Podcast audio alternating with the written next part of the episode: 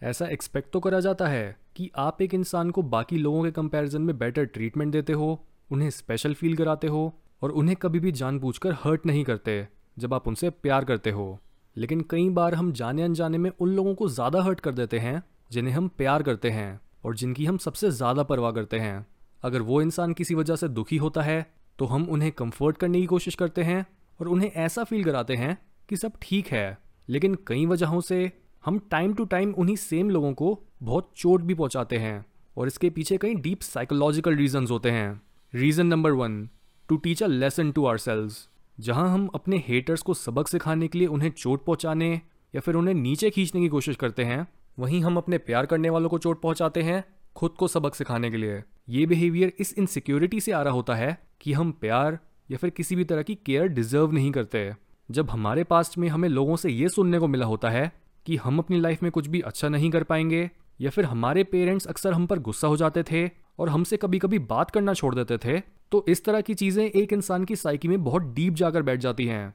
और हम बार बार एक्सटर्नल दुनिया में भी वही सिचुएशंस क्रिएट करते रहते हैं, जो हमारी साइकी में स्टोर्ड होती है।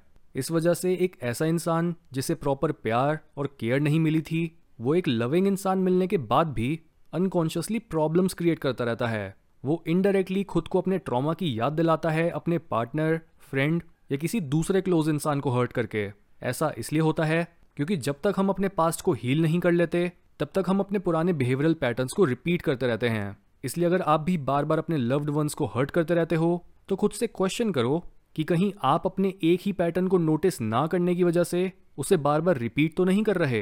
Reason number two to test their boundaries ये बहुत कॉमन चीज़ है। कि हम दूसरे इंसान को समझने और ये जानने के लिए कि वो हमारे से ऊपर हैं या फिर नीचे, हम उन्हें थोड़ा छेड़कर और टेस्ट करके देखते हैं कि वो कैसे रिएक्ट करते हैं। शुरू में तो हम हर रिलेशनशिप में बहुत पोलाइट और रिजर्व्ड होते हैं, लेकिन धीरे धीरे जब हम एक इंसान के साथ खुलने लगते हैं, तब हमारा उनसे बात करने और उनके साथ उठने बैठने का ढंग भी बदल जाता है, जहाँ पहले हम खुद के कई ख्यालों को एक्सप्रेस नहीं करते थे, ताकि हम उन्हें हर्ट ना कर दें, वहीं एक पॉइंट के बाद हम बिना सोचे समझे ही बोलने लगते हैं। और हमारी स्पीच के ऊपर से फ़िल्टर हट जाता है। ये चीज़ लोगों को क्लोज लाने के लिए तो बहुत अच्छी होती है, पर बातों बातों में कई बार कोई इंसान कुछ ऐसा बोल देता है जो दूसरे को बहुत बुरी लग जाती है। ऐसा इसलिए होता है क्योंकि ऑलमोस्ट हर इंसान ही नए लोगों से मिलते वक्त अपना असली चेहरा दिखाने के बजाय एक सोशल मास्क पहन लेता है। वो बस अपनी पर्सनालिटी के उन हिस्सों को दिखाता है जो अट्रैक्टिव और पॉजिटिव होते हैं। लेकिन कुछ समय में ही खुद को एडवर्टाइज करने की नीड चली जाती है और एक इंसान अपना असली रंग दिखाने लगता है। इस प्रॉब्लम को काफ़ी हद तक टाला जा सकता है। अगर आप शुरू से ही लोगों के आगे अपनी असली पर्सनैलिटी को रखो तो यानी आप में जो भी पॉजिटिव या नेगेटिव क्वालिटीज हैं, उन्हें नेचुरली लोगों के आगे आने दो। और इसके बाद अगर वो आपको पसंद ना करें तो भी अच्छा है। और अगर वो आपको पसंद करें तो भी। क्योंकि ऐसे केस में आप बाद में एटलीस्ट उनको अपनी असलियत दिखाकर हर्ट नहीं करोगे। Reason number three to gain a sense of freedom जिन लोगों को केओटिक और डिसफंक्शनल रिलेशनशिप में रहने की आदत होती है, वो जब भी कोई नया दोस्त या पार्टनर बनाते हैं, तब अगर हर चीज़ सही चलने लगे तो ये चीज़ उनके लिए बहुत ही बोरिंग हो जाती है। उन्हें कंटिन्यूसली अपनी लाइफ में थ्रिल चाहिए होता है, और हेल्दी रिलेशनशिप्स उन्हें जेल के जैसे फील होते हैं, जिस वजह से वो फ्री फील करने के लिए बिना बात के ही लड़ाइयाँ करते हैं, और अपने पार्टनर फ्रेंड्स या फैमिली के आगे बहुत ही मूडी बन जाते हैं। Reason number four to gain control ये तब होता है जब आप खुद हर्ट होने से डरते हो। जब भी हर चीज़ थोड़ी देर तक अच्छी चल रही होती है, तब आपको ऐसा लगता है कि किसी भी पॉइंट पर कोई इंसान आपको हर्ट कर देगा, क्योंकि आप खुशी से ज़्यादा गम और धोखे से वाकिफ हो। इसलिए आप किसी से अपना अच्छा भला रिलेशनशिप खुद ही खराब करना चालू कर देते हो। आपको ऐसा लगता है कि अगर किसी इंसान के साथ सब कुछ ठीक चल रहा है, वो आपकी केयर भी करता है और आपको रिस्पेक्ट भी देता है तो ज़रूर कुछ ना कुछ गड़बड़ है और या तो आपका किसी तरह से फ़ायदा उठाया जा रहा है या फिर वो इंसान इवेंचुअली आपको छोड़कर चला जाएगा। ऐसे में आप खुद को प्रोटेक्ट करने के लिए उन्हें बस अपनी एजम्पन्स के बेसिस पर ही हर्ट करने लगते हो, ताकि आप प्यार प्यार में अपनी वनरेबल साइड उन्हें दिखाकर उनके जाल में न फंस जाओ। खुद से एक क्वेश्चन करके देखो कि आपका बिहेवियर तब कैसा होता है जब हर चीज़ आपके फ्रेंड या फिर पार्टनर के साथ एकदम सही चल रही होती है। तब ड्रामा क्रिएट करने वाले आप होते हो या फिर वो। Reason number five you have an insecure attachment style attachment styles एक इंसान के बचपन में डेवलप होते हैं, उसकी पेरेंटिंग के बेसिस पर। यानी जिस टाइप का इमोशनल कनेक्शन हमारा अपने पेरेंट्स के साथ था, वैसा ही कनेक्शन हम पूरी ज़िंदगी अपने फ्रेंड्स और स्पेशली अपने पार्टनर्स में ढूंढ रहे होते हैं। जिन एडल्ट का अटैचमेंट स्टाइल सिक्योर होता है, वो अपने बचपन को बहुत ही ब्यूटिफुल और लविंग बताते हैं। जस्ट बिकॉज़ उन्हें अपने पेरेंट्स से बहुत भरपूर प्यार मिला था, जबकि जो एडल्ट अपने रिलेशनशिप्स में इनसिक्योर होते हैं वो अपने बचपन को एक ऐसे समय की तरह डिस्क्राइब करते हैं, जब उन्हें प्यार या एक रिलायबल एडल्ट की प्रेजेंस नहीं मिली थी।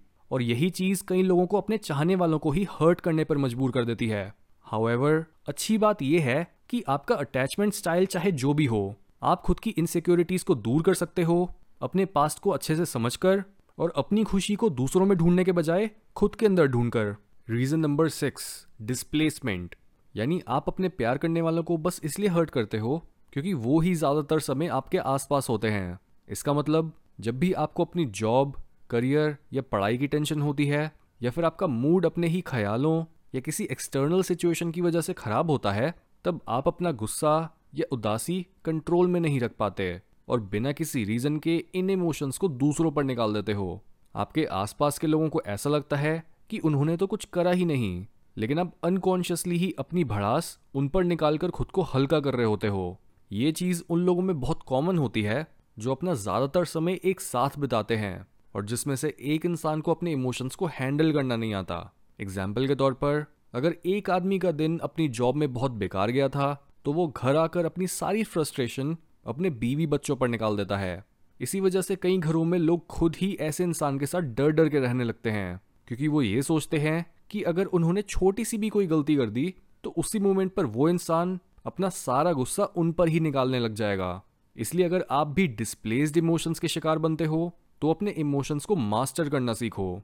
ये पॉसिबल होगा हेल्दी कंजम्पशन यानी सिर्फ़ पॉजिटिव चीज़ों को सुनने, बोलने और देखने से हेल्दी डाइट लेने से, क्योंकि जो भी हम खाते हैं, वो सीधा सीधा हमारे मूड को इन्फ्लुएंस करता है। कई तरह के फूड्स हमें गुस्सेल, थका हुआ या एंक्शस बनाते हैं, जैसे बहुत ही तीखा, मीठा या फिर जंक फ़ूड जबकि कई तरह के फूड्स हमें शांत बनाते हैं, जैसे रॉ फ्रूट्स और रॉ वेजिटेबल्स आप किस तरह से चलते, खड़े होते और किस तरह से सांस लेते हो? क्योंकि अगेन आपकी फ़िज़िकल नेचर आपकी साइकोलॉजी को सीधा सीधा इन्फ्लुएंस करती है।